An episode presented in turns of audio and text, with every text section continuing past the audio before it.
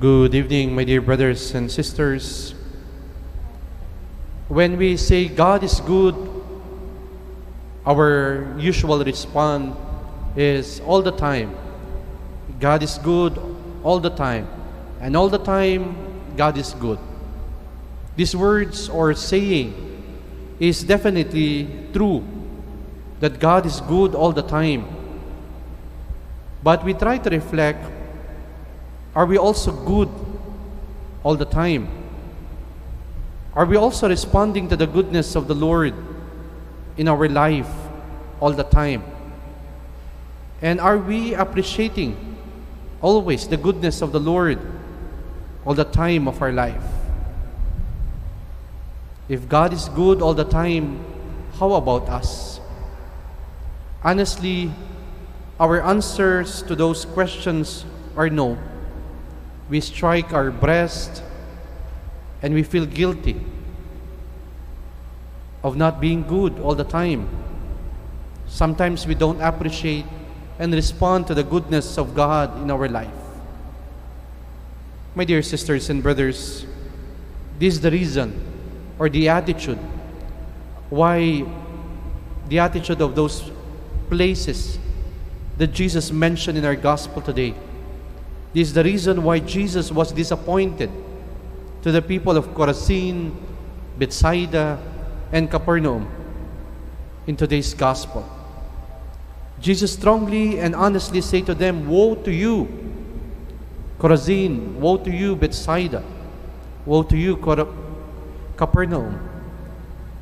Jesus' words of woe, or translated as alas, or sa Tagalog, pighati at pagtangis are powerful words that expresses not of anger.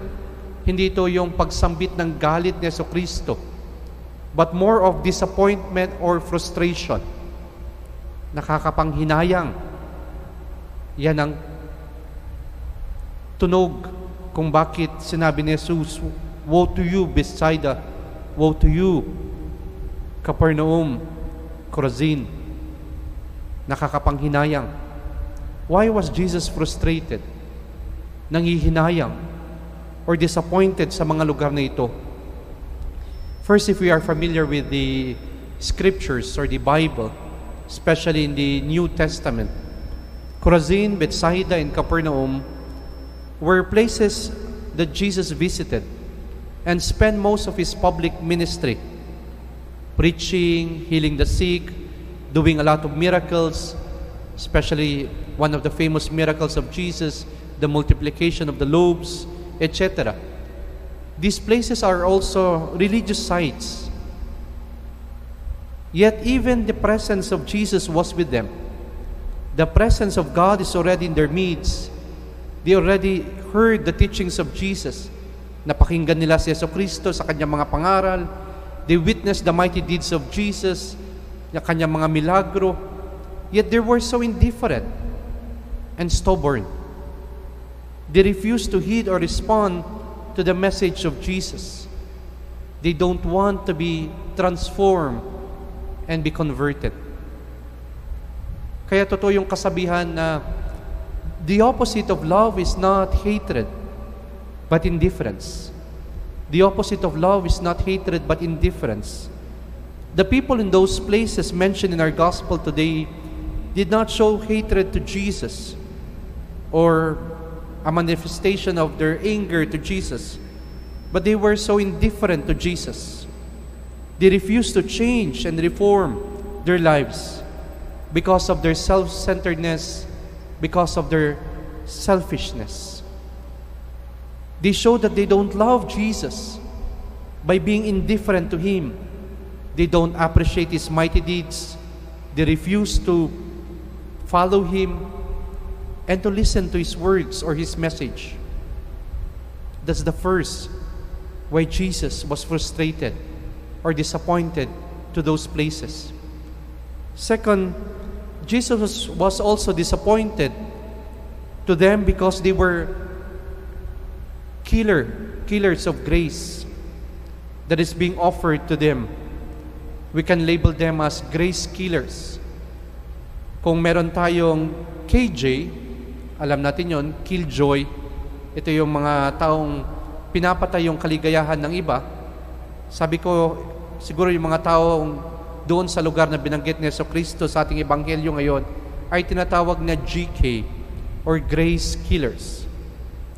Pinapatay naman nila ang grasya na bigay ng Diyos sa kanila because of their personal agenda or motive or because they just lack of, of faith in Jesus. Jesus was offering them grace, the grace of repentance, conversion, and compassion so that they will be saved. But they refuse to accept this, these graces being offered by Jesus. Jesus is offering them salvation, but they refuse it because of their hardness of heart, pusong bato. At dahil sa kanilang katigasan ng ulo, katigasan ng kanilang puso, because of their hardness of heart, they were condemned to judgment or punishment. The grace is already being offered to them. The grace is already in their midst. Ang biyaya ay nandyan, nandyan na sa kanila. Si Kristo ay nasa kanila. But they refuse it. They don't accept it. Salvation is already being offered to them. But they, refer, they prefer to accept sin and evil acts. That is why Jesus pitied them of refusing to accept the grace that is being offered to them. Sayang, ang biyaya ay nandyan na. Ang Panginoon ay nandyan na sa kanila. Pero hindi nila nakita or natanggap or tinanggap ito dahil sa kanilang katigasan ng puso. They were considered grace killers. They killed the grace of God that is being offered to them. My dear brothers and sisters, as we reflect this gospel today, may we learn from the mistakes of these people from Chorazin, Bethsaida, and Capernaum. First, let us always remember that God is good all the time. And all the time, God is good. Not only good, but compassionate to us, merciful and generous to us. He's always present in our needs. He's visiting us every day of our life, even in the ordinariness of our life, and bestowing us the graces that we need. And so let us recognize God's presence in our life and accept Him. Tanggapin natin ang Diyos sa ating buhay sa pamagitan ng pagbukas ng ating puso, opening our, our hearts and allowing the Lord to change us. Baguhin tayo ng Diyos, transform us, and embrace the mercy and compassion of the Lord to turn away from our sins. Let us always accept His words of repentance and conversion. Let us not be indifferent to God because of our selfish desires and attitudes. Or sometimes, kung titignan natin, we are indifferent to God because our prayers are not answered. Or our prayers are not answered immediately, or our prayers are not answered according to what we want. Kaya nagiging indifferent tayo sa Diyos or tinatalikuran natin ang ating sarili sa Diyos. Let us not also be indifferent, especially in this time of pandemic because napakarami nating pinagdaraan ng trials and difficulties or struggles in life. Let us not be indifferent to God, my dear brothers and sisters, or turn our back to Him. But let us always love Him with all our heart, with all our mind, and with all our soul. And keep holding on to our faith that God is good all the time. The second challenge for us this evening, my dear brothers and sisters, is let us be instrument of God's grace to others. Let us be builder of God's grace to others and not called or be labeled as grace killers. Sometimes we are instrument of killing the grace of God to other people because of our sins and evil deeds. Sometimes we kill the grace of God because of our negative attitude and how we treat other people. Or sometimes we kill the grace of God because of our stubbornness and pride. We kill the grace of God because of our power and greed.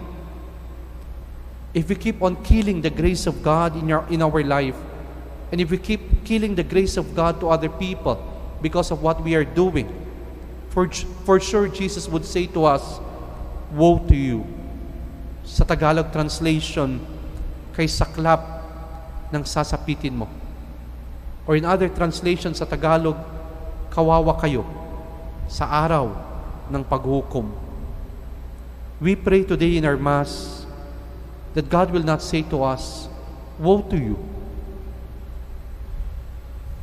But God will say to us, Blessed are you, because we welcome the goodness of the Lord in our life. And we continue to strive to be good in our life. We continue to be instrument of God's grace to other people. And this would make us blessed, not only here on earth, but also more so to be blessed in God's kingdom in heaven. Amen.